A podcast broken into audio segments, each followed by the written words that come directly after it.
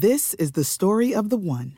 As head of maintenance at a concert hall, he knows the show must always go on. That's why he works behind the scenes, ensuring every light is working, the HVAC is humming, and his facility shines. With Grainger's supplies and solutions for every challenge he faces, plus 24/7 customer support, his venue never misses a beat.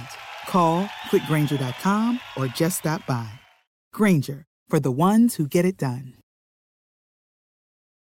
Every team, every topic, everywhere.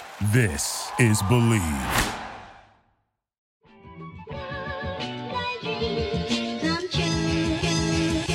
Welcome in to a special edition. They're all special editions during football season of the Jamie Sports News Podcast. I'm Bennett Conlin, joined by Jack Fitzpatrick. The Dukes, they're 5-0 and enjoying a bye week, a relatively stress-free week. I don't know. There's waiver talk now, so am I a little stressed out about this waiver coming through? Maybe a little bit. No, I'm not at all. Yeah, this might be the most stress-free Saturday I'll have in a long, long time. But Saturday's game, I wasn't full of a lot of stress on Saturday's game. No, maybe a little bit late with South Alabama making a quick run, but 31-23 felt like closer to a blowout than a one-possession win for a lot of the game. Yeah. Pretty solid performance. You know what else is a really solid performance? What the performances of Three Notched and the way they're able to just crank out fantastic beer after fantastic beer. They're able to, go into their back pocket, pull out a release from 10 years ago, make it into a 2023 beer, and absolutely make it amazing. They just dropped their new, I'm going to mispronounce it, Hydraulian Red, which is, I Bleav, a red ale or something like that. One of their flagship beers. They've re-released it with a new logo, with a new can on it, can design. It's absolutely fantastic. You have to check that out if you're in the area of the Three Notch Valley Collab House, or if you're in Richmond, Roanoke, Charlottesville, Virginia Beach, or out over on the mountain. Check out Three Notched. Absolutely. They also got Minuteman. Bennett's putting me on the spot to do all of these reads. They also got Minuteman. I thought that was you're just rolling with that. But yeah, they've got Minuteman Mondays, as you can see on the screen, or if you can't, if you're listening in. Tuesdays at the Valley Collab House, you get half off a case. Pretty darn good deal. And it's Friday. We rarely record on Fridays, but it's First Tap Friday. So a new brew every week. And we will be recording on another Friday in about a month. I'm going to be honest. That may have been your smoothest transition through these Three Notched ads ever, because that's what I was going to say. We'll be recording live from the Three Notched Valley Collab House, 5 p.m. on November 17th, that Friday. So come listen to us talk. We're going to try and get a couple guests. We're going to try and kind of make it more of an interactive podcast where there's more talking, and rather than us just talking endlessly like we normally do, trying to get some audience, quote unquote, audience members. It might just be four of our friends just passing around a mic and talking JMU sports. But wherever it may go, come on out. 5 p.m. at the Three Notched Valley Collab House. That's their First Tap Friday, so you'll get $3 pours there. And then after at 7 p.m., the men's basketball team tips off, so we'll be heading over there. So a little pregame before the game. And then App State on Saturday. It's going to be an electric weekend. Another thing that's electric. There's a reason Christopher William Jewelers has been voted best of Virginia year after year. It's not just one thing that sets us apart. It's everything. It's the selection, extensive and unmatched, with every engagement ring, loose diamond, and fashion jewelry chosen for quality and brilliance. It's the service. From our diamond experts to our master goldsmith, our team shares a passion for what they do, and it shows. It's the atmosphere, both glamorous and laid back. See for yourself why people can't stop talking about Christopher William Jewelers in Harrisonburg and Weir Cave. And something else that people just can't stop talking about is the fact that football is back, and Bet Online is still your number one information source for all your sports wagering info, with all the up-to-the-minute stats, news, scores, and matchup breakdowns. Get the latest game odds, spreads, and totals from the NFL and college football, all right at your fingertips, with Bet Online's real-time updates on statistics, news, and odds. From week one all the way to the postseason, Bet Online gives you access to the best football promotions and contests available anywhere online. Head to the website today, betonline.ag, or use your mobile device to get in on the action. Remember to use our promo code Bleav, promo code BLEAV, to get a 50% welcome bonus on your first deposit. So you throw $100 in there on your first deposit, they'll hook you up with $50 free to play around with. Bet Online, promo code BLEAV. It's where the game starts. And the game started for JMU back on Saturday with a noon kickoff against South Alabama. And our guy, Daniel Merriman, was in the press box covering that game for us. He's been doing a fantastic job so far this season, and we are pumped to bring in Daniel for today's show. Daniel, how are you doing on this Friday? Oh, just excellent. Very, very excited to join you all, longtime watcher and listener of the podcast. So it's an excellent first visit and an excellent introduction as well. Thanks for that, Jack. Oh, that's what I'm here for. That's why they pay me the big bucks. Indeed. That's right. We're making a lot of money. Very true, Jack. Well, can we get a vibe check on this Friday for the JMU football team? I mean, our students, you're a lot more tuned in now than we are. So what are the vibes around this football team from a student perspective? Because on Twitter, I think we all know, if you're listening to this podcast, you probably are a little bit of a sicko and are really plugged into JMU football Twitter. But how is it on campus with the students who may not be reading every single press release that ever comes out about this team? The general vibe on campus is we are 5-0 again. It's kind of I don't know. There's so much turnover within this offense, especially, which is what a lot of students focus on. Most people aren't exactly the closest football watcher that takes a look at the defensive line techniques like some of the sickos here do. But we really have a lot of turnover on our skill positions and at quarterback. And the fact that we are now still 5-0 with those new people in place, with Jordan playing the way that he has, with Elijah Sarratt stepping in, there's been an overall excitement that it's not just a one-off, 1 year, oh, we're in FBS, but we had the right guys. We had some generational talents like Percy, like Chris, that really were leading us into this new era. No, this is a consistent thing. We are going to be good year in and year out. And we've been very supportive. Everyone I've talked to has been super excited about this team. There's been watch parties all over the place. Everyone's coming out to games and tailgating. I know the ticket prices for some of the student tickets this past week were upwards of $40 and $50 just to get into the game. So that type of, and that's a free student ticket, by the way, for those who haven't had the new student option.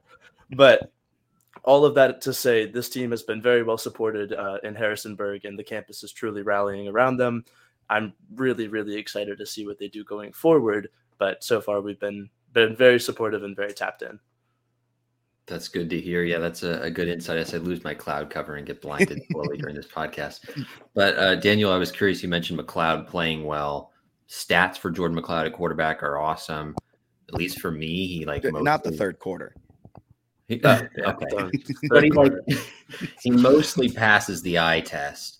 But you've been in some of the press conferences with Curt Cignetti. I guess, what do you make of his comments about Jordan McCloud, the offense in general, and then sort of the third quarter and the play calling there? What can you take away from Cignetti's recent press conferences? Cignetti has had almost a bipolar approach to some of his responses. On one end, you get, we're really doing what we need to do. The guys are flying everywhere. The effort is concise. Everyone loves how it is that we're putting our effort towards these games. And then you talk about the execution for more than 5 seconds, and he gets upset very quickly. And you can tell the difference between an offensive and a defensive question based on his vibe and on his answers.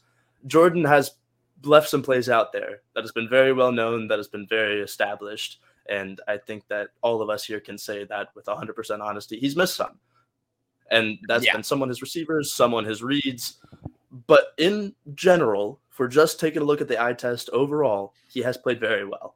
He's really stepped up, especially considering he destroyed his leg the last time he played football.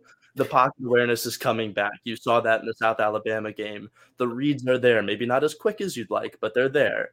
And I think his ability to also drop it into a check down and say, hey, Kalon, go and get me 5, 6, 7 yards. Hey, Reggie, here's a 7-yard comeback route. He's starting to get those intermediate reads instead of just the deep ball and just the check down that I'm really starting to like. Yeah. And I think that they're going to build upon that and have a more holistic approach to this offensive attack in the pass game. But yeah, he's looked very, very well to me.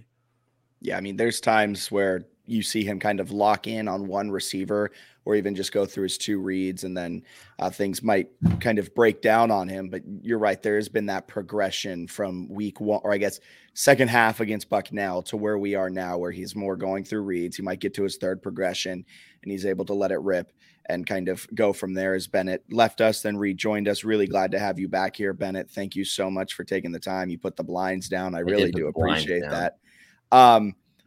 But overall, I know whenever you're covering the game, we're texting you in the group chat kind of like, what are the vibes in the press box? Because I think it was a few games ago against, I forget even who they played at home. Was it the Bucknell game?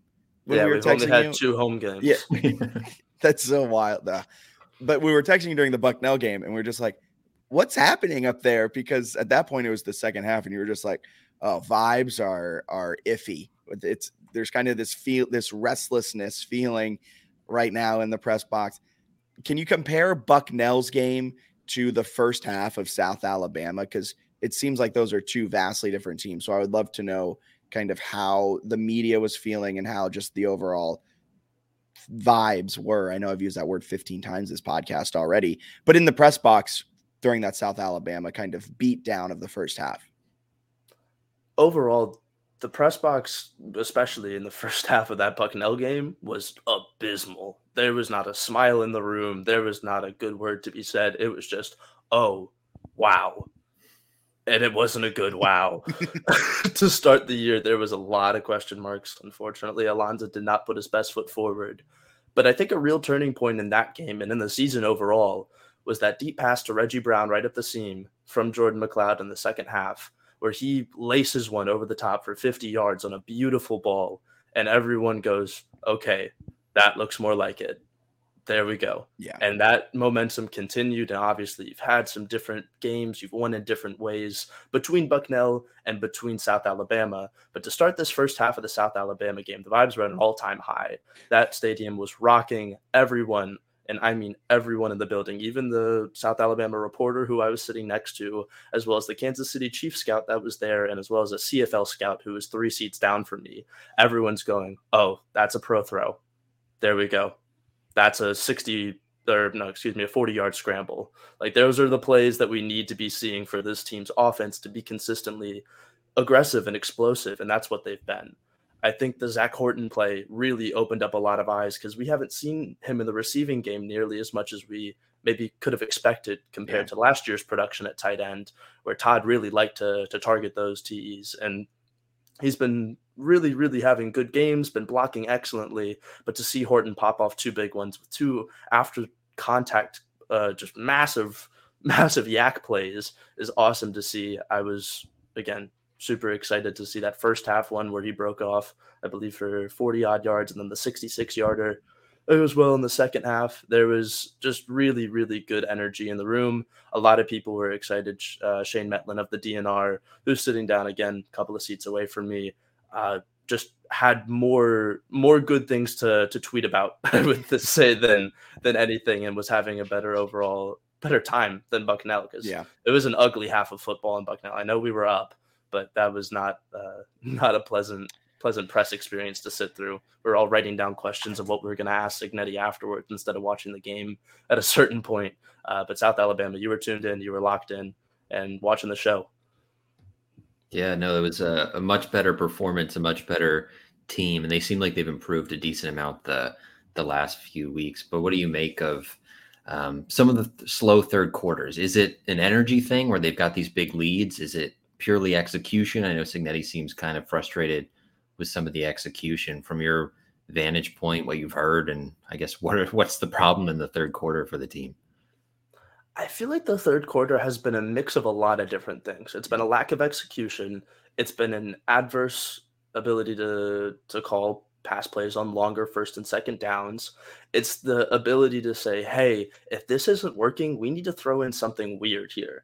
I have not seen a first or second and 10, end around or a jet sweep or something to say, hey, maybe we do a flea flicker. Like, it doesn't have to be crazy, but to switch it up and give the defense a look that they haven't seen all game would provide, I think, a lot of nuance to this offense that right now, to start off the second half, it really doesn't have.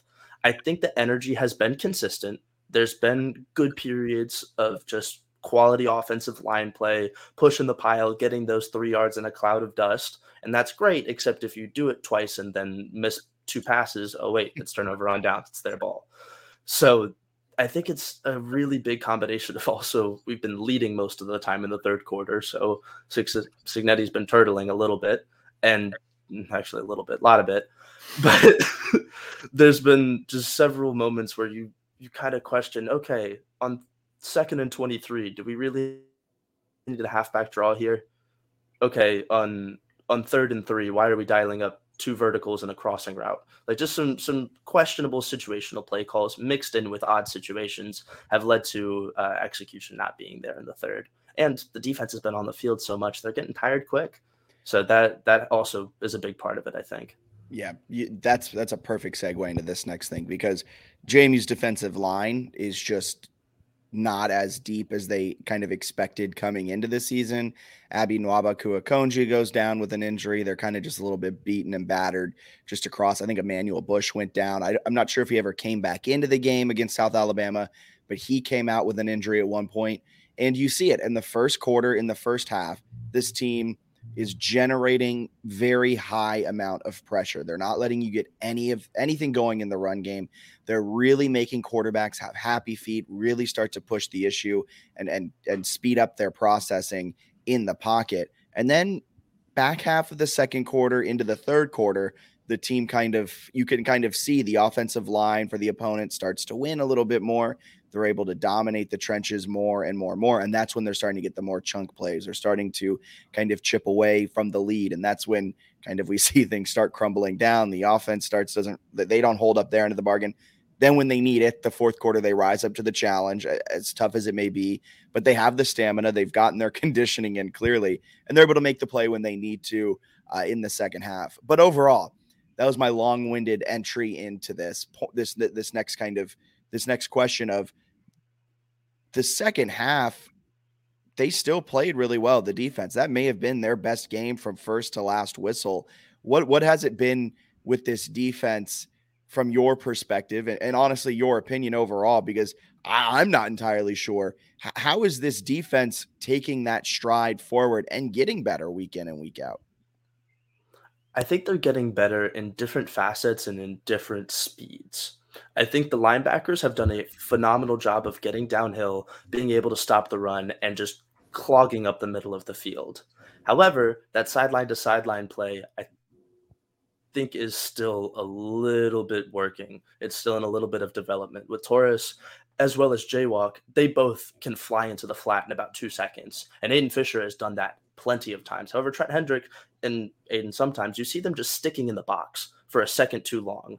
The defensive line takes maybe a half a second longer to get into the backfield and get to the quarterback's face. And then the weakness of this team shows. And in the second half, the secondary is really, I think, the storyline. When we see that we're up, in an example, the South Alabama game, quarterbacks have to throw more. I was trying to conjure up a stat earlier this week, and I was taking a look at the passing stats. From the start of the second quarter to the end of the game, Carter Bradley threw 40 times. 40. Jordan McCloud threw 22 times the whole game. So that's something.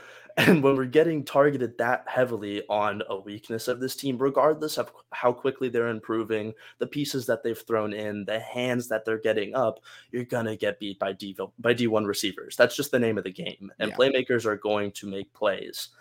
That's the story, I think, is just the competition is better.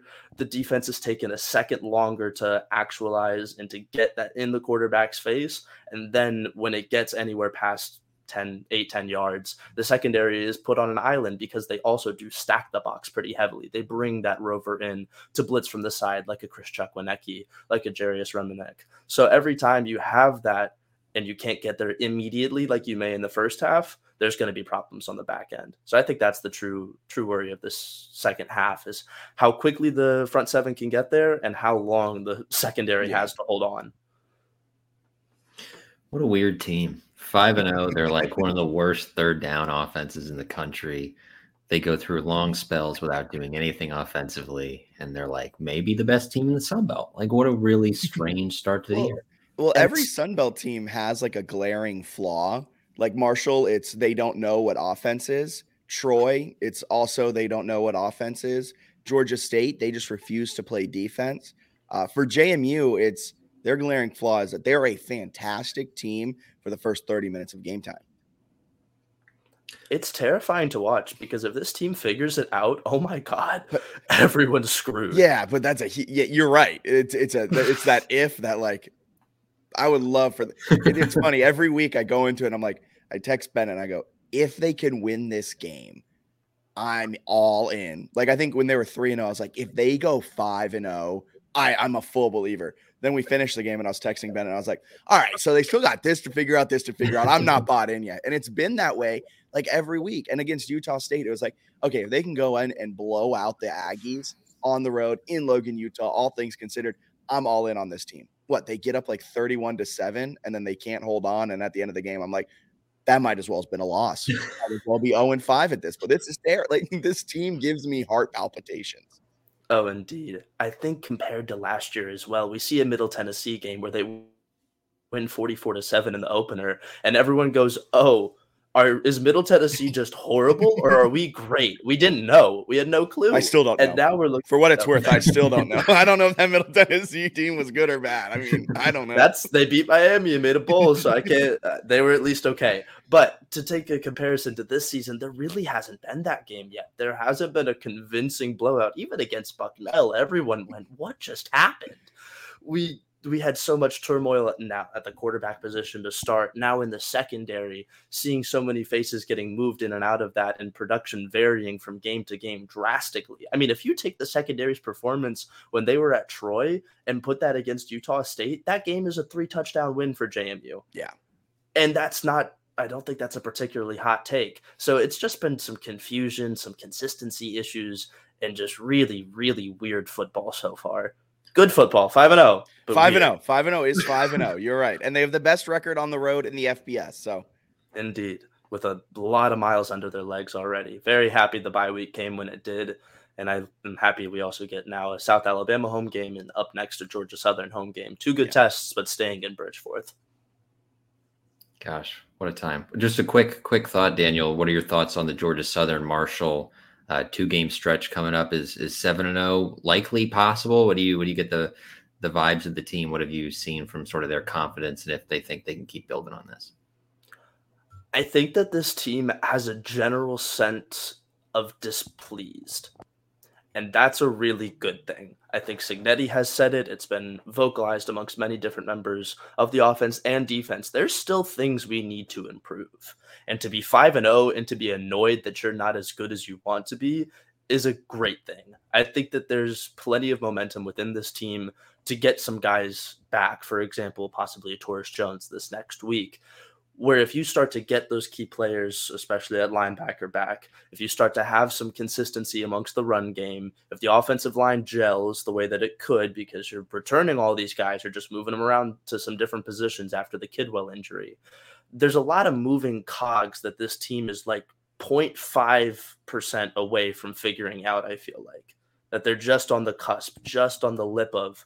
And I think that secondary is a little farther away than most, but it's still improving, and it's still so incredibly young that these game reps are invaluable. The bye week is coming at a great time because of that ability to heal, because of that ability to take a look at some film, to do some self-scouting. I hope there's some serious self-scouting done towards the offensive passing game, because I think that there's just been some predictability. I mean, the double move that Elijah Sarratt had in that first half on the first passing completion of the game to get Jordan McCloud a touchdown is the first double move I've seen all season go for an explosive play. That can't be a one-off. That needs to be something that we're throwing in more and more and including more wrinkles of maybe a Jordan McCloud designed run. Like these things that you clearly have the personnel for need to be capitalized on. And I think with a week off, they're going to be able to include and incorporate some of those new aspects into their offense, which is just going to make them, I think, frankly, unstoppable. I think if they average more than 35 a game for the rest of this season, I wouldn't be shocked. Because there's not a Sun Belt East defense that scares me, especially you have UConn in there too. Yeah. There's a lot of high-scoring games, I think, incoming for the Dukes. Yeah. I agree with that. And before we let you go, before to enjoy your Friday evening of studying at James Madison University, here heading into the bye week, I want to know who your team MVP is. It's a great question. I think the team MVP, first of all, has to come from defense. I think that that's just the makeup of this team, how they've been winning ball games. And I think that the offense has performed well, but there has not been a standout to say that they've been an MVP yet. McCloud would be my choice if you had an offensive MVP so far. I Bleav on the defense, it's going to be in between two players. I'm going maybe three. I'll say two for now. Aiden Fisher and James Carpenter. I think that between the two of them, they're both so impactful. They've provided so much havoc to especially the run game, but Aiden Fisher as well, starting to pick up receivers across the middle of the field this past game, truly showing that sideline to sideline ability and just being a defensive monster in the backfield with some pass breakups, with the interception, tipping another one to D'Angelo Pons in the Utah State game. Those type of plays of getting your hands in the passing lanes, getting a solo tackle 6 yards deep with 40 seconds left in the game. That TFL on the last drive for South Alabama was huge. And I think that he's truly stepped up and has played excellently. I'm incredibly excited to see what he does for the rest of the season. I'm excited to see if they have another three linebacker package with him, Jaywalk, and Torres coming back. And if it's only two linebackers, he's still a starter in my opinion. I don't know which one of the two is bounced, but one of them is not going to see the field nearly as much. I agree. And then for James Carpenter, his stats kind of haven't shown how impactful he has been. If you watch him every down, and I've gotten close to it now, especially for the South Alabama game, he eats double teams alive in the middle. That center and guard are fighting for their life every play when he lines up against them. And if you just put a center on him, I'm sorry, it's not going to end well. I don't care what level of it is, if it's power five, if it's group of five, he's a game wrecker in the middle. He provides so much gravity for these ends to make plays, and we saw that this past week with Jalen Green having a monster afternoon. Truly, he is the key that unlocks the production that this D-line gets, and his A-gap ability to just put out his arms and swallow running backs up and not allow them to get past the 3 and 4 yard line, let alone the second efforts he makes to get tackles well deep into the field once he gets off a block and is going downfield. That ability and hustle, knowing where the ball is at and always being around it, is why I think I'm going to give him my team MVP so far. Love it. Great pick.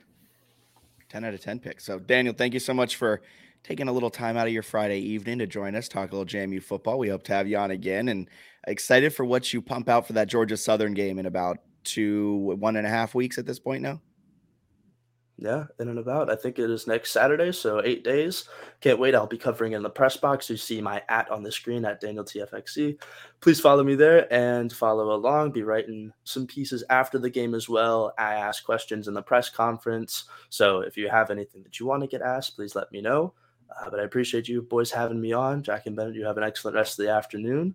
And go Dukes, 5-0. Yes, sir. Have a great rest of your Friday. See you, man. Thank you. All right. Love it. Good insights there, indeed. Dukes 5-0. I still am honestly taking it back that we are 5-0.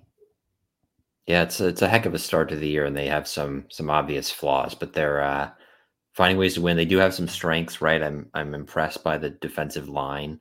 I think the announcers were impressed in the South Alabama game by a transitioning team having that kind of defensive line. They're making some plays. They got a lot of guys who are making plays, and we'll see if the run game can come around. But otherwise, I think pretty good so far. Yeah, and before we move into some of our first down success rates, some of more our overarching things around this team, I think that leads us perfectly into some sort of quote-unquote film breakdown, I guess. We used to do these for a Patreon. We stopped doing them for a bit. But Bennett had a few plays that he wanted to talk about, and I wanted to talk about that. And so, sorry, technical difficulties with videos. I always mess it up.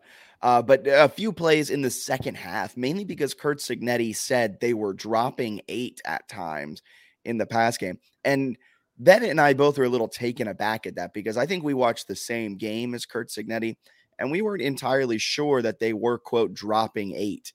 So There were a few key plays. There were a few times they dropped eight. There were other times that I think Jordan McCloud made the wrong read and it set them up for failure. And there's also a few times where it worked out well for them, where things were correct and they picked up a few yards. Tyshawn Wyatt had a really good pull block and things of that sort. And then I also want to show Bennett something I haven't told him about after we do looking at the quick video. And it's just a really interesting kind of two-play summary of the day. So this play is in the third quarter, 5:48 to go in the third quarter. It's a third down and 12. So I think you all know where this one's going, but it's a third down and 12, and you play the video a little bit and you look. So inside the tackle box, so that's outside hip of the right tackle to outside hip of the left tackle, and about 5 to 6 yards-ish up the field. So you go there, and for our podcast listeners who aren't watching, you count them. You got X's. 1, 2, 3, 4, 5, 6, maybe 7 guys in the box. This is a third and 12. You're lined up in the shotgun. Latrell Palmer 1 yard back from Jordan McCloud in the gun. This is a perfect time. Maybe it is a called RPO, and it's just kept by McCloud, right?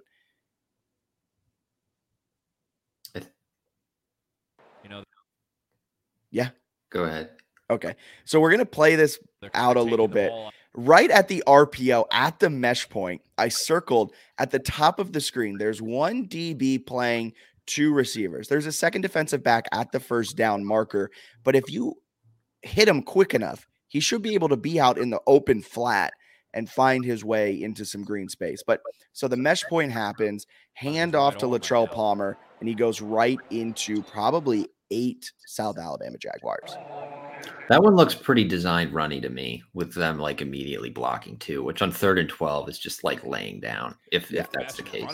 So this one's 15 seconds in the third quarter. Play goes. They have 4 guys on the line of scrimmage, 1 guy up, the other 3 in a 3 technique. Now he's your best threat running the ball. Hands off, and Kalon's able to cut it up and get on the first down run. We're watching in slow motion here. He's able to, on the first down run, pick up about 8 yards. And this is the one time that I think they executed a run really well. I thought they did some nice stuff with the 2 tight ends where they're both lined up off the offensive line on each side. I thought that was fairly creative and interesting, but also spoke to, and we'll get into this, the lack of second half trust in Jordan McCloud, where it was like, we're going to run the ball. And we're going to use 2 tight ends. You see it again here. 2 tight ends to run the ball. Like, we're running it. 2 tight ends. Running back kind of in the pistol here. Yeah, Also, count them. 1, 2, 3, 4, 5 guys going up into the line of scrimmage at the snap of this play. We're not dropping 8. I don't know we're dropping 8. And then not only that, on the second level, you have 2 linebackers who their first 2 steps are towards the line of scrimmage. So now we are at 5 guys attacking in the trenches. We're with 2 linebackers playing within 3 yards of the line of scrimmage. And the 2 safeties are playing within 7 yards of the line of scrimmage. I don't know where dropping 8 came from, but here it's going to be a paused video. I Bleav this is the interception. No, it was a third down pick. Defense. Okay, this is then just even better. A run up the gut into, and then look, he's screaming at him. Yes, we're gonna do this one in slow motion again, and you hand it off, and to keep that. He hands it off and immediately looks to the sideline. I don't know if he's in his ear being told you should have kept that or what, and he's like, there was a guy. I don't remember with college. Do they have a headset? Yeah, I don't know. I can't remember if they did in college or not. But either way, they're telling him something. But either he thinks he made it wrong or he hates the play call. But whatever it is, there's a weird back and forth during this game. That, and also we were kind of harping on McCloud. He needs to keep it more on these RPOs. He needs to let it rip. If you watch the edge defender on his side each time, they're not diving in to stop. Like, they are holding their ground, which means if you're like a very basic read option RPO, if the edge defender doesn't dive in to stop the run, you have to hand it off. If they're holding that outside edge, you can't normally beat them around the outside edge. So when we're like, he has to keep it, looking back on the film, I don't know if he should have kept it. This play, empty set. This is the interception. one, two, three, four, five, six guys within a 1 yard area of the line of scrimmage. This is a fantastic play by South Alabama. So we're going to snap the ball. They're going to show that they are rushing six, but it's a fake blitz because the second the two edges get into their block, they are going to peel off and play coverage. So in reality, it is only a four-man simulated pressure, and it's going to get to McCloud within 2 seconds of him snapping the ball. He's going to roll out, set his feet, does a fantastic job at setting his feet, pointing his hips. And you hear it there. He's intercepted. Just a wild play. Pretty funny one where whoever, I guess Stevens, got pretty clearly fooled by the fake blitz, right? So the defensive lineman is just untouched going to McCloud. Yeah. So a nice call there. South Alabama also did some nice things defensively. What traits or qualities does he have? Here's another run into a stacked box. Not sure where they're dropping eight. That's the stuff that doesn't make sense, where it's like, he's like, you know, they're dropping eight a lot. It's like they did a couple times drop eight. So this is the like 26 second half plays. Is that right? Something like that. And like you said, I think you said 20 of them were runs. Like they didn't drop eight 26 times. And then not only that, this is the play though where they run it. So they bring him out into motion from the pistol to the side of McCloud. They're going to hand it off. I mean, every single defender's first two steps are towards the line of scrimmage, which means they are just 100% selling out for the run at this point. Lawton picks up 2-3 yards on first down. So technically a non-successful first down run. But then the very next play here, fourth quarter, 11:47 to go. Play action, wide open is Zach Horton. Zach Horton. Oh, he's still going. Makes a guy miss for the second time today. Zach Horton is in the end zone. And I'm going to be honest. This is the type of play calling I love. You set them up with that 3, 4, 5 yard run on first down. And then you see what their tendency is, which the entire second half was taking those 1 or 2 steps forward from the linebackers in the second level. And then you just dink it over their head. That's the type of play calling where you can scheme things together. You can put together the game plan sequencing, the play call sequencing, and you can get to the point where you can go run, pass, and it's okay because the two runs are setting up the pass. Did they throw a pass after that? No, I don't think so. I don't think he did either. He didn't. So that's what we complain about when it's like, nice play action pass. We're not doing that for the final 10 minutes. We're not even going to think about it. Here's a play though. I want to get your take on. So this is a play that was run in the first half and the second half. I'm not going to talk much over it. We'll react to it after it. And so, oh crap, wrong one. I'm really not good at these videos. We'll figure it out.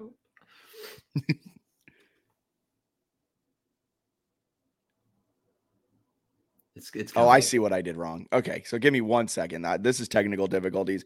This is great podcasting, folks. Let's just fast forward here to the end. Here it is. Starting at the Jaguars 44. Jordan McCloud rolling, throwing to Zach Horton. Down the sideline, still going. Stayed inbounds. Zach Horton. That got thrown. Second half. Thought originally it was thrown motion on the jersey. Play action. And that's a break. Wide open. He has Horton. It's the exact same play. He has Horton and just doesn't throw it. Like there was the same amount of separation that he got a touchdown with in the first half. I wanted to get your reaction to that. I remember that in the moment. I think that's why Cignetti gets so mad, probably like at us, because we're sort of leading the charge of like they don't throw it enough in the second half, where they start second halves calling pass plays and he just misses wide open reads, like takes dumb sacks, throws horrible interceptions. And Cignetti's like, what the, like, all right, we'll do tight ends and just like try to finish the game then. Like, I don't understand what's happening. And he's kind of said that in pressers where he's like, I don't understand why. Like, I don't know why he does this in the third quarter. I mean, there are points when I was watching back the game, specifically the second half, where there were times I was like, okay, this is on play calling. But there were other times that I was like, okay, McCloud is messing this up. Like that play right there, you have Horton with the same amount of separation. And instead of rolling out. It's also a play action bootleg. He takes two steps, feels the pressure, and just like steps back into it. Yeah. Like, and it's like, I can't stress it enough for the podcast listeners. It was the exact same play going the same way, just on the opposite hash. So they made it go the other way. So instead of going, having motion man go far side, near side, then have Horton leak out from near side, they went near side, far side, and had Horton leak out from the far side.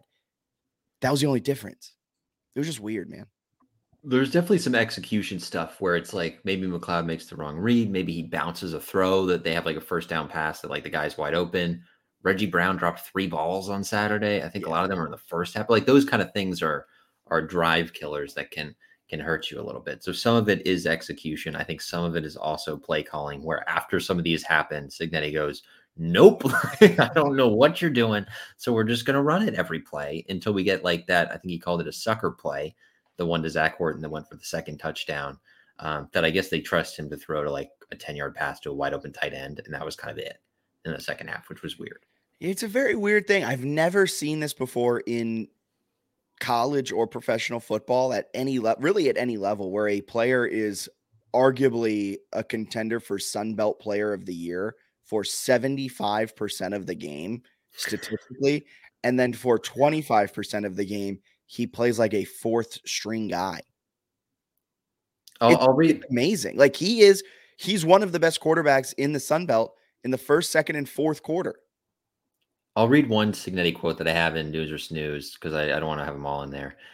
He says, we've got to get better execution from the quarterback position on third down. I think he misspoke. This is the Sun Belt coach's call, and the whole conversation was about the third quarter. It could work either way, given their third down conversion percentage. So maybe he meant down, but I think he meant quarter. But anyway, and he said, and he knows it, referring to Jordan McCloud. It's evident when you watch the tape. I don't know what's going on there.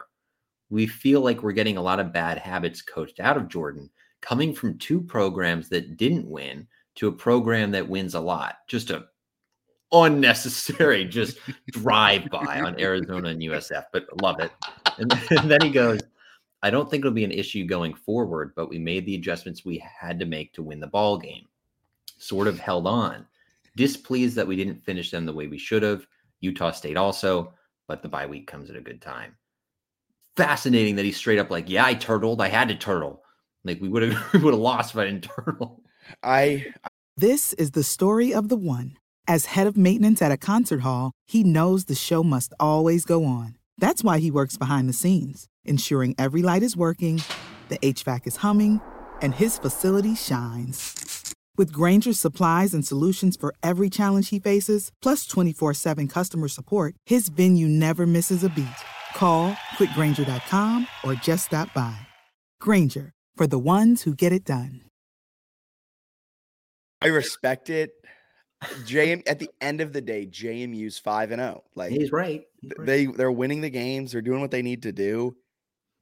But man, the second half splits, the quarter splits are just so weird. And I think it comes down to this. And I want to get your take. I think it's because he turtles. And I know he refers to this. He goes, well, in Utah State, we went pass to start the second half. Okay. And then you didn't do it again. Like, I think there's a subconscious thing where McCloud's like, I'm only going to have 7 pass attempts this half. I have to do everything I can to get more. So in these 7 opportunities, I'm going to try and score a touchdown. Maybe he's not like consciously thinking that, but something along the way has like made him think that. And I Bleav that's why then he forces things. That play action rollout, he threw into triple coverage. He rolls out. I mean, technically, he does everything that you want a quarterback to do in those situations. Roll out, get away from pressure, set your feet, point your hips, deliver a catchable ball. Unfortunately, it was just catchable for the Jaguars defense. He should have rolled out, maybe extended the rollout a little bit more and lob it out of bounds. I think when Cignetti says they're coaching a lot of losing habits out of him, that's a very valid thing. Not that Arizona and USF are terrible programs, which they are. It's that like, he may have these habits because he has been rehabbing a broken everything in his leg. So there may be things in the back of his head that he's still trying to say, I can do this on my leg. there could be some of that. There could. I know some people have floated the idea of rust.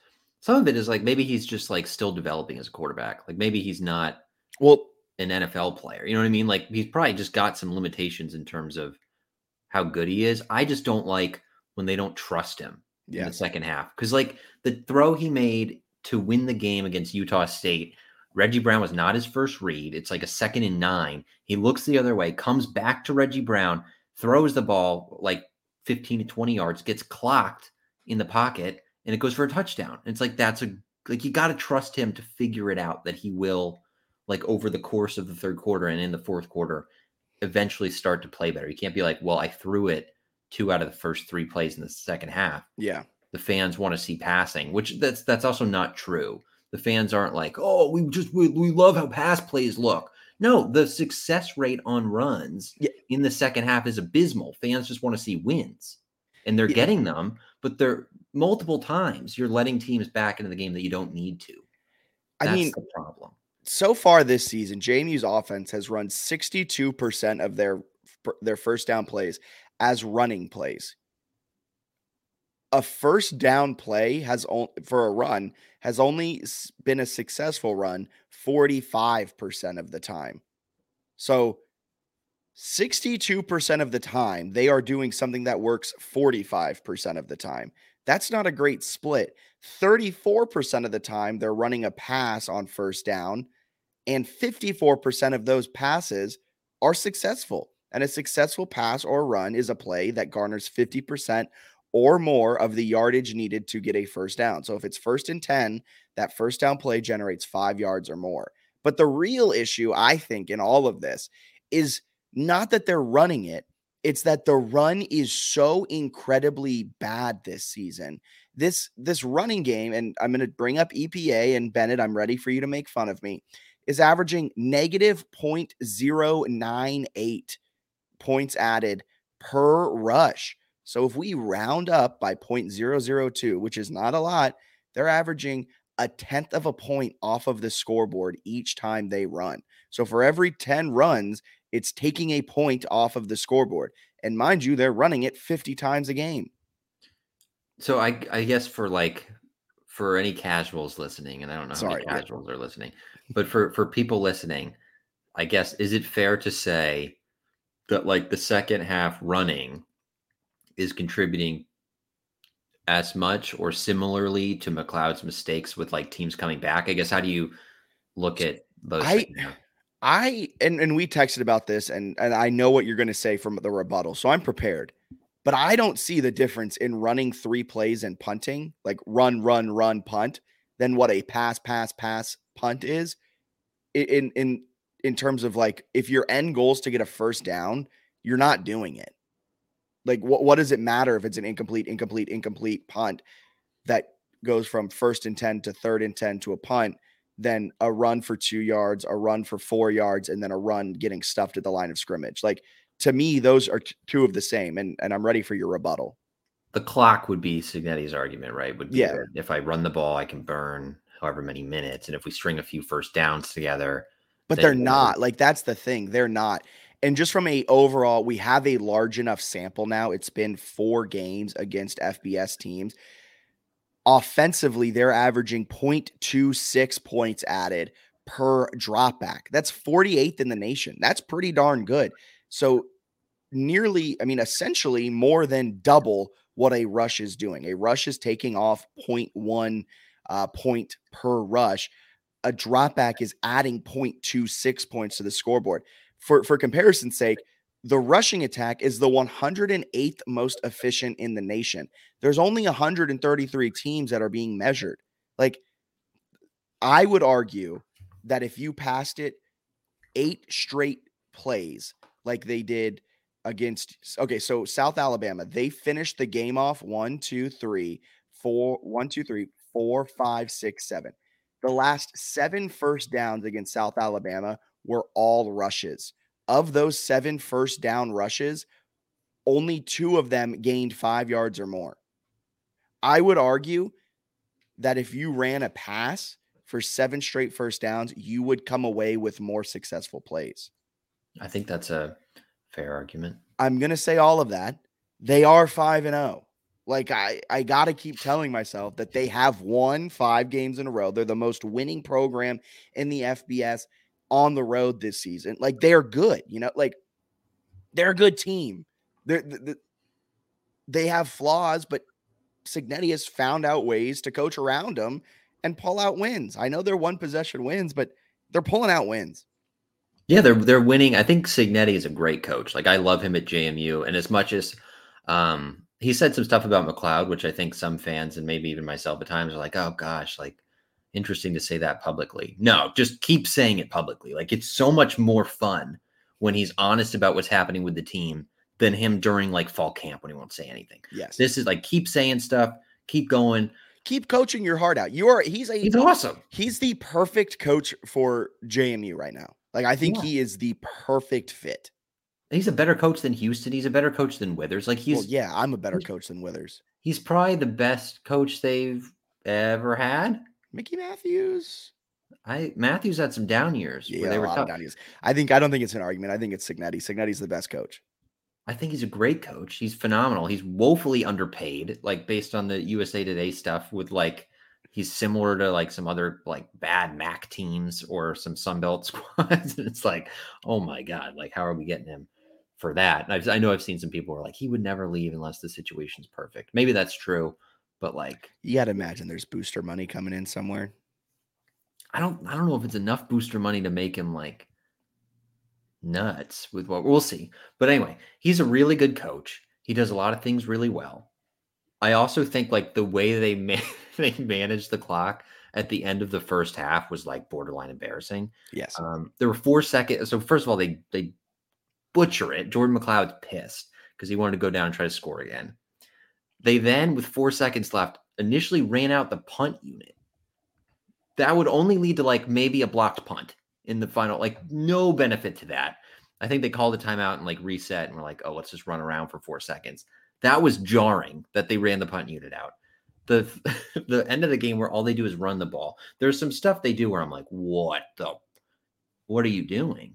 But they still do so many other things really well in terms of like, I think their general scheme, I would say their like recruiting and culture is phenomenal. He kills the transfer portal. Like, McCloud is very good. There's a case that Lawton's the best running back. Sarratt looks like he might be the best receiver. Teo last year. He's done Chroma as a transfer. Like Chris Thornton was a transfer. They've done so many things through the portal that are unbelievably good while also retaining a lot of their main core. Like everything, like I love Cignetti. I think he's doing great. This is the longest qualifier. No, I'm just saying we're picking nits. Oh, because yeah. Like I think he's phenomenally good in the majority of things that you need to do well, which is like recruiting, like a good culture, right? Developing players, and then like the portal, he's killing that. Yeah. So if you have like the occasional in-game like coaching mistake, I don't care, because like it's a matter of like, are they going to go 11-1 or 10-2 or 9-3? Like they're all pretty good. Yeah, especially for your second year transitioning. Right. Like, how do you build the defensive line this impressive? And then I was like, oh, they don't have the depth. They're not going to be able to hold up. Like, how is it going to work? They just run out like only 6 guys and they still have the best defensive line for like most of the game. It's impressive. Yeah, it's very impressive. So yeah, we are picking nits.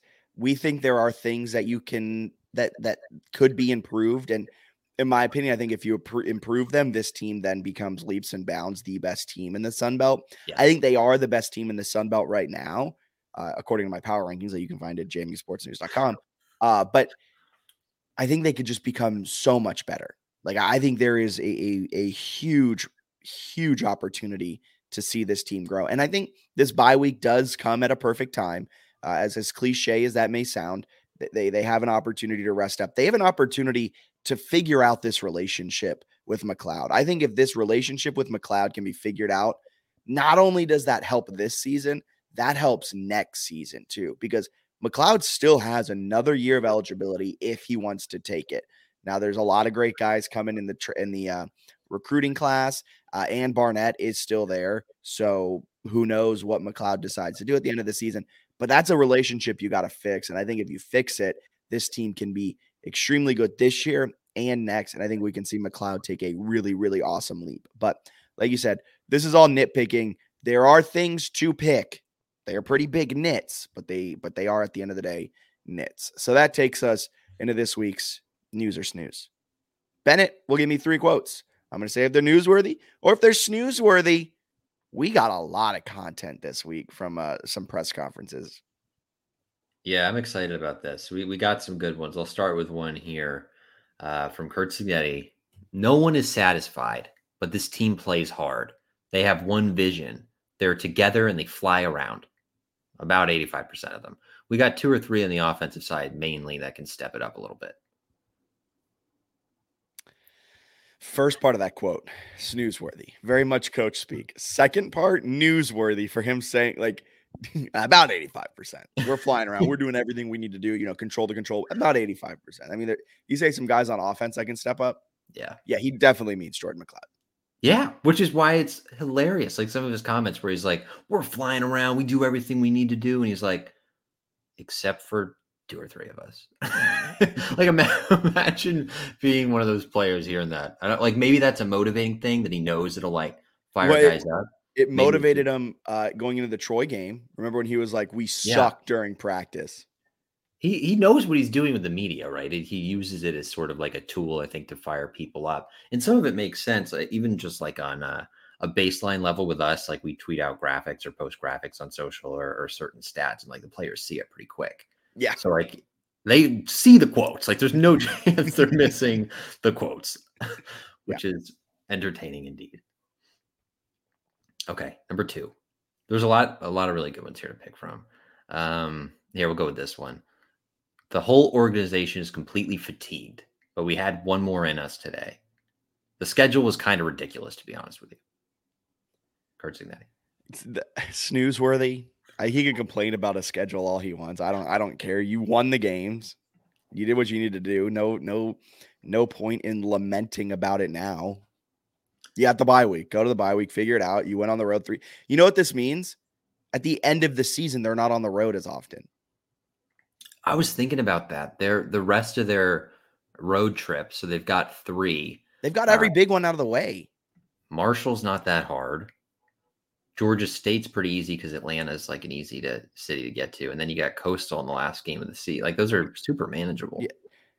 Like, yeah, it sucked. But now if you take it from a view of like looking forward, it doesn't matter. Again, I think that's something he's using the media to kind of get his point. I just thought it was really funny, the first part where he's like, we're completely fatigued, but only after we got one more dub. We were fine. It's like, all right, whatever. I also love the whole organization. Okay, the third one I think is the best one, but it's a long one. Breeze report, I think it was Jackson Hefner asked him. Oh, he came at. Is this the one where he came after Jackson? Kind of a good question, though, that got a really good. It was a great question, but do you have the whole quote? Yeah. Okay. So he asked him if he was concerned that the wins were like by single digits. And he laughs and he goes, I don't get the question, to be honest with you. The object is to win. We're playing good football teams. I mean, we've done something that right now a lot of people in the country are surprised at, right? I don't know if that's entirely true, but anyway, now we have to do a better job of putting. He didn't say that, folks. That was Bennett's aside. That was me adding that in. I don't know how shocked. I think people are like impressed by it, but I don't know if there's like a floored national thing where it's like, these guys, they're doing. It's not like last year. I think last year they were shocked. I think this year they're like, okay, good for them. Like, oh, they're good. Okay. Anyway, now he says, this is Cignetti. Now we have to do a better job of putting people away. We should have put this team away. And the reason we didn't was our own doing. We should have put Utah State away. I know what our talent level on this team is. I know who our people are. I know what our potential capabilities are. And there's still some positions where we're still sort of improving. Let's just put it that way. And then he had a couple other things. And then at the end, he was like, do I wish we put more teams away quicker? Yeah. But do I like the question? No.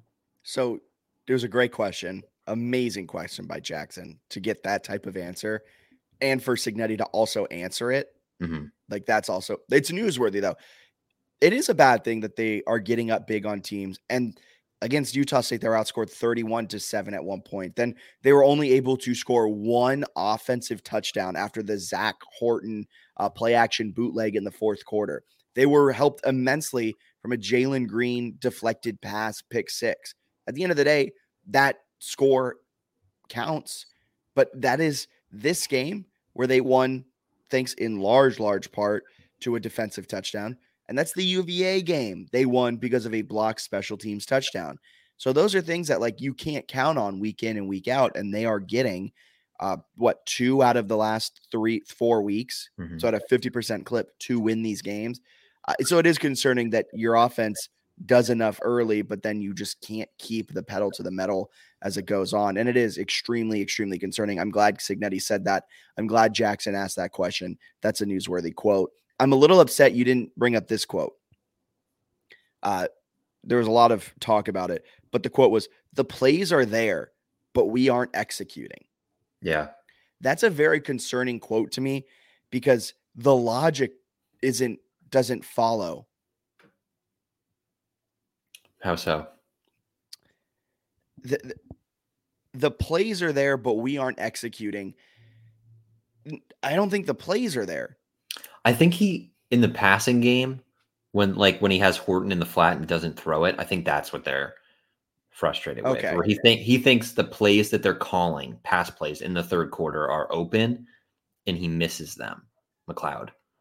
Okay. I think he's shifting responsibility kind of a lot to be like, well, Jordan isn't executing. And some of it I think is fair.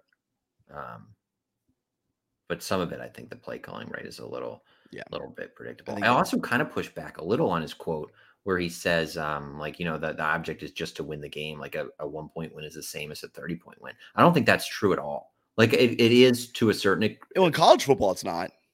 Right, because like the teams you're playing are very different. And in the whole postseason process, the way you're perceived nationally is based a lot on, now you get like all these different analytical metrics. So the more you win by, the better your metrics look, right?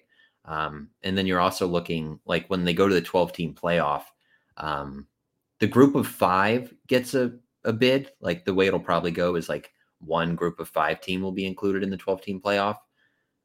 Whereas the Power 5 teams, if you win the Pac-12, well, the Pac-12 is dead. If you win like the Big Ten, right, you're in. If you're in the Sun Belt, you're not necessarily in. Like you still have to be ranked higher than the other 4 group of 5 conference champions. So you have to go out and like have some style points. He's like, style points don't matter. Well, they will. And they're the reason JMU's not actually in the top 25. They're receiving votes. So when it comes to like national perception, which can help a lot with recruiting and all these other things, I do kind of think margin matters at least a little bit. Obviously you'd rather win than lose, but the margin factors into how you get viewed. Yeah. Can you extrapolate on 25 is my max? Yeah, another important quote here.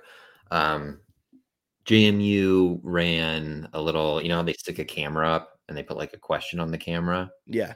And then the players answer and it becomes a social media video. Yes. They asked how many chicken nuggets guys could eat in one sitting. McCloud's only 25. McCloud, even for Chick-fil-A nuggets, he said 25 would be his max. Is that concerning to you? Well, yeah. Teo could put down 40 pretty easily. I mean, not if you're looking for this, but there is a live stream video of me eating as many nuggets as I can in an hour. Sure. I tried to eat 100. This is all college for you.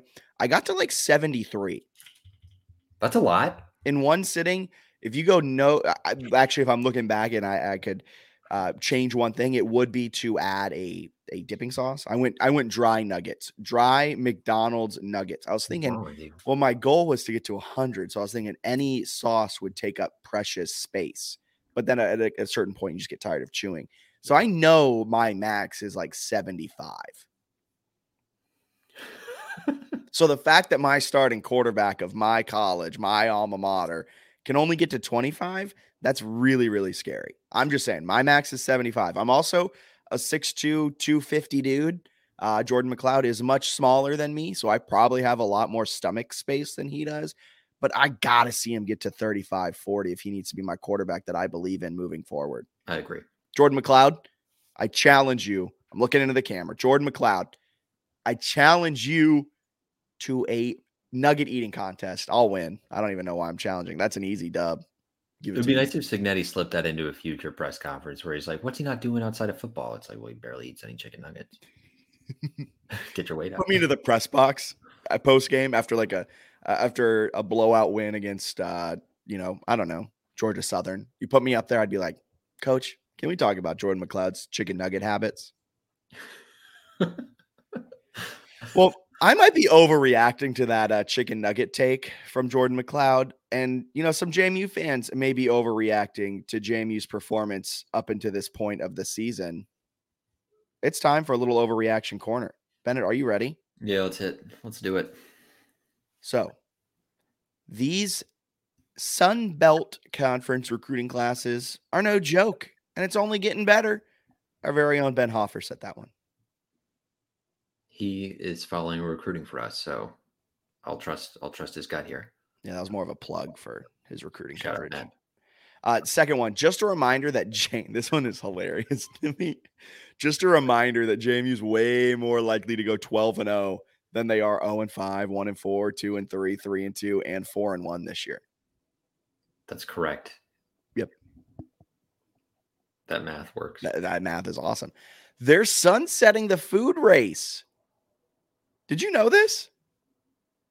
I'm actually okay with this. Those were like, whoa, those were so annoyingly. They were so annoyingly elaborate. Where it was like, oh, who's gonna win? And then it's like, oh, they're all doing some sort of orchestrated dance at midfield, and it's like, why don't you just race? True, honest to God, who's the fastest there? That's what we did with the running fight and fills, right? You just ran. Wasn't staged. It was just pure competition. No, I went like 0-15. They tried to rig one for me, and one of the four didn't agree, and he passed me late. It was tough. For background, real quick, Bennett did work for the Reading Fighting Phils for a summer and was part of mascot races. That's exactly right. This team is good, but they'd be getting much more national respect and attention if they were beating these teams by as much as they should be. At Bubba_Fisk on Twitter. That's exactly what Bennett was talking about. This team, if they were 5-0 with an average margin of victory of 15, I think they're ranked. Even if all they had to do is, well, all they had to do was dominate UVA on the road. Go out there, buck 50 in the trenches. No, it's but if they like held on for a 2 or 3 touchdown win against Utah State and the same against South Alabama, I think they might be ranked. Like it's the fact that they have only one possession wins against FBS teams, and the fact that UVA can't close a gosh darn win. Yeah, Jordan McCloud is a baller, and I don't understand the negative buzz. I trust him slinging the rock. He's elusive and one of the best, if not the best QB in the Sun Belt. Will Byers. What do you think? Like I said, I think Jordan McCloud's the best quarterback in the Sun Belt for 75% of a game. I need to see him try and figure out in the third quarter, kind of the second half. I would love to see a game where Curt Cignetti doesn't take the ball out of his hand. We've also seen him be great in a do or die situation, which is the weirdest thing. Like against UVA, 12 minutes left, you're down 2 scores, and you have to play through McCloud. And what does he do? He leads you to a comeback. Like he makes the right plays when they're there. It's just a very, very weird whole kind of situation unfolding in Bridgeforth. The way he ran the ball on Saturday had me very excited. So if they can career high. Yeah, if they can figure out that relationship you mentioned, it could be impressive stuff the rest of the way. Maybe not an overreaction, and maybe it's because I had a good buzz going. Shout out Steak Sauce. But I didn't get the same heart palpitations in this game that I got from other games. Steak Sauce. Yeah, I would agree. There was never a point in the fourth quarter where the other team had the ball, and if they would have scored on that position, they would have the lead. Right? That happened in all the other games, or they trailed in the fourth quarter against UVA. Like they were up 8, but like South Alabama's best case late in the game was to drive down and tie the game on like a last minute drive. So yeah, that makes sense because the other games were closer. Yes, I agree. Okay. I never really got nervous during that game. It wasn't that scary, no. I texted a friend of mine, Tyler, and I was like, it was like the third quarter before the comeback had like started from South Alabama. And I was like, I'm so cool. Like, I'm not stressed at all. And then I texted her in the fourth quarter, and I was just like, F-bomb. I didn't text the word. I just said F-bomb. Zach Horton looks like what I was told Kyle Pitts was supposed to be. Mo. Stop it. You know, Jonnu Smith on a fantasy perspective has outscored Kyle Pitts this season. That's wild. You know, Kyle Pitts, Zach Horton had 67% of Kyle Pitts's career touchdown catches in one game? When he does that for an NFL team. Come back.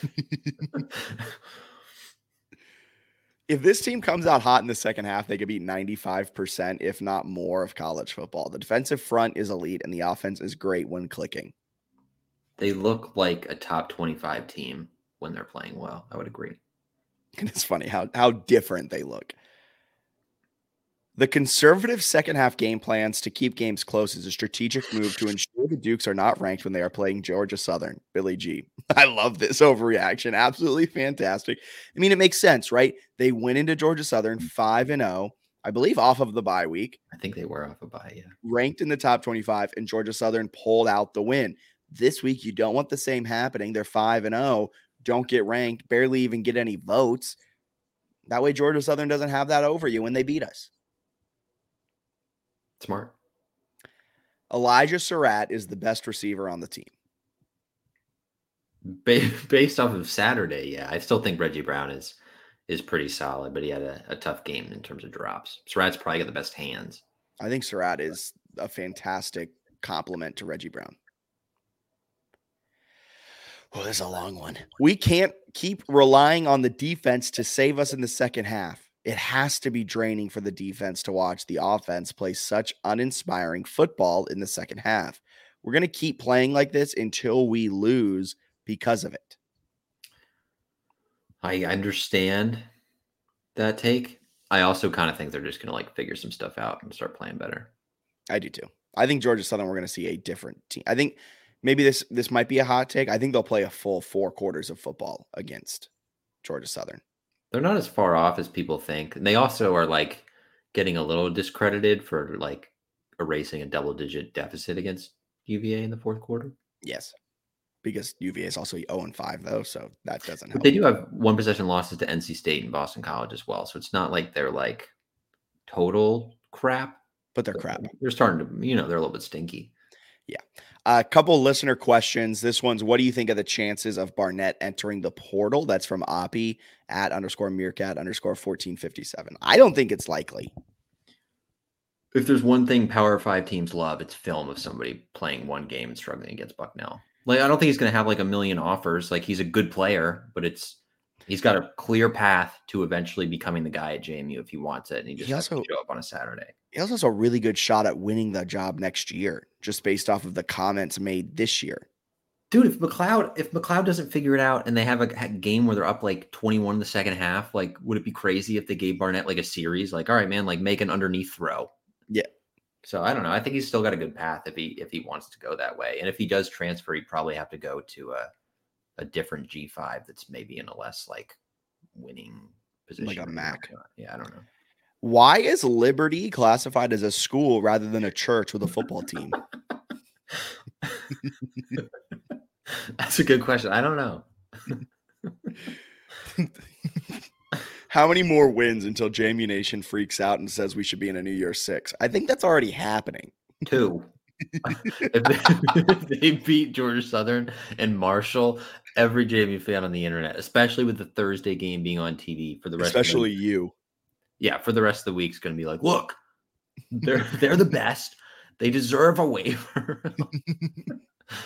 Yeah, it's close, I think, to becoming just full-fledged mayhem, although we've already got the state attorney general. Yeah, right, it's teetering right now. Yeah. How do we fix the third quarter production on offense? That's from Ryan. Pass. Well, maybe Barnett gets third quarters. Actually, not a bad idea. McCloud's just chilling and putting down 25 chicken nuggets in 15 minutes. What's that? About a 1 point? Was that a 25 nuggets in 15 minutes? About a 1.5 nugget per minute pace. Similar to that, yeah, right in that range. Yeah, that'd be pretty good. That's actually a really slow pace. You got to think, man. If he has 15 minutes to get down 25 nuggets, is he eating them at that 1.5 pace, or do you think he eats 25 in a minute, because we all can do that, right? And then just coasting, much like how the JMU offense puts up a 25-point lead and coasts through the rest of the game? That's a good question. And do you take Barnett out then with a really bloated McCloud? I think you might have to leave Barnett in if McCloud just ate 25 nuggets. We got to get to one of these like Monday Sun Belt press conferences and be like, Coach, some people have floated the idea of McCloud just being a third quarter chicken nugget guy rather than a QB. What are your thoughts? But in all honesty, how to fix the third quarter problem. I think it's get more successful on first down. I think a lot of the issues stem from the inability to get positive plays on a consistent basis on first down, thus setting up seconds and third and longs. And when Cignetti is up big in a game, he has a propensity to decide to run a halfback draw on second and long and then be completely okay with just taking the L and running it up the gut on third and long, taking up the full play clock the next time, and really just trying to shorten the game any way he can. It also helps / doesn't help if you're a fan like us that Ryan Hansen's one of the best, if not the best punter in the entire nation. Right. That man is a amazing punter. So I think Cignetti is 100% okay with just like giving him the ball and being like, can you pin him inside the 15? And Hansen's like, easy. Yeah, he likes punting. He loves punting. Well, that's right. Anything else you want to add on this behemoth of a podcast? Do you want to do Sun Belt Pick'em? Oh, thank you so much for reminding me to do Sun Belt Pick'em. I got bodied last week. Folks, it's time, baby. I finally have the lead in Sun Belt Pick'em. Not only a lead, I have a 2-game lead over Bennett after he absolutely sucked this last week. I'm sitting at 46-11. Bennett just 44-13. So we have a jam-packed game of Sun Belt Weekly Pick'em. Only about 4 games on the docket this week, though. So Bennett, you got your work cut out for you if you want to come back this week. Jam-packed with one of the lightest schedules. What happened last week? Before we dive into this slate that has 5 games. What happened? You went 4-4. That's pretty bad. That's terrible. I'm trying to think of where I got. You got Georgia State wrong. Yeah. You got Southern Miss. You picked the worst team in the Sun Belt to take down one of the most efficient offenses. Yeah. You picked South Alabama. Oh yeah, I forgot. What else? I picked UMass. Yeah, what was I thinking? All right. This week. We got Marshall at NC State. I like Marshall here. I'm a little worried because NC State's making a quarterback switch to MJ Morris, which could be positive, but I'll take Marshall. I think Marshall's got a really nice team. I'm going to go with Marshall too. I think this is like a low-scoring slugfest with NC State's new quarterback, and Marshall doesn't know that they invented the forward pass. So I think Marshall scored 41 last week. Cool. Against who? Old Dominion. Yeah, cool. I could score 41 against Old Dominion. Old Dominion held Texas A&M to 9. Commerce. All right, ODU, Southern Miss. Southern Miss. No. Wait. I'm picking ODU. I'm taking ODU. Sorry, I got my wires crossed. Clearly, Southern Miss stinks. They're favored, though. They shouldn't be.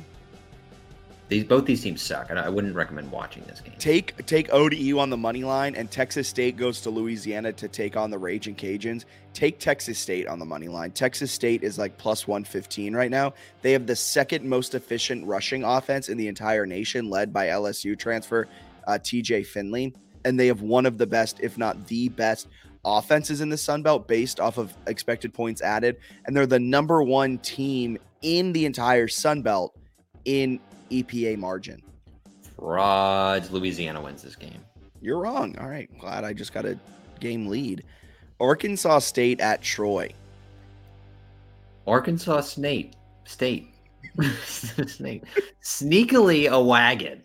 3 wins in a row. This team has their sights set on a Sun Belt championship. I think they lose to Troy, though. In my Sunbelt Power Rankings that you can find at www.jmusportsnews.com, I said that Arkansas State, the Red Wolves, boy, have they come a long way from Butch Jones crying on the sidelines. He may return to crying on the sidelines this week against Troy. Troy shut down Georgia State on Saturday. Troy's pretty good. They have a good football team. South Alabama, ULM. It's in Monroe. ULM lost on a walk-off field goal to App State. Who do you got? I've got South Alabama, although South Alabama is sneaky close to looking like a fraud. Not quite. I'm taking ULM. Oh, wow. Sneaky things happen in Monroe, Louisiana. ULM showed me enough offensively that I think they may be able to get to South Alabama's defense. And I think this will be a high-scoring game that ULM will bounce back from that 41-40 loss against App State with a big-time win over an SBC West contender. Nice. So we'll be tied after this weekend. That's cool. Awfully bold of someone that just went 4-4. 500.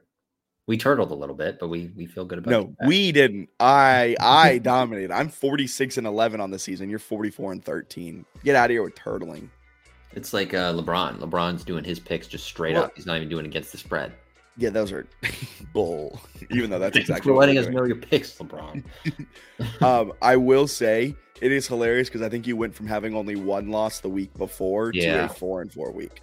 Yeah, bad week, but we're trying to get better. Obviously, the plays are there, right? The picks are there. It's just the execution right now. That's execution on the guys. All right. Anything else you got to add before we hop up and out of here? No, we'll talk about some Olympic sports soon, and then basketball's only a month away. Yeah, we got to have a robust basketball preview.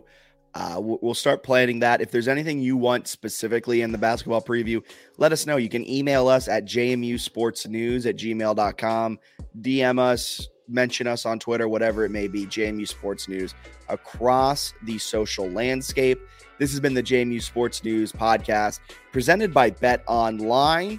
Be sure to like, rate, and subscribe wherever you are listening. Until next week, see ya.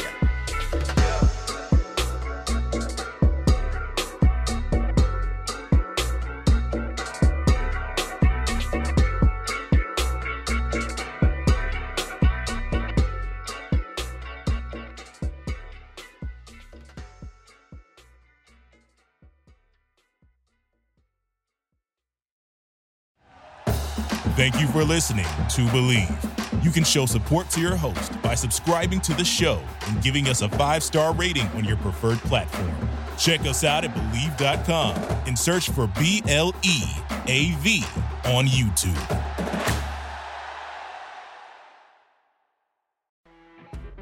You know when you're listening to a true crime story that has an unbelievable plot twist that makes you stop in your tracks?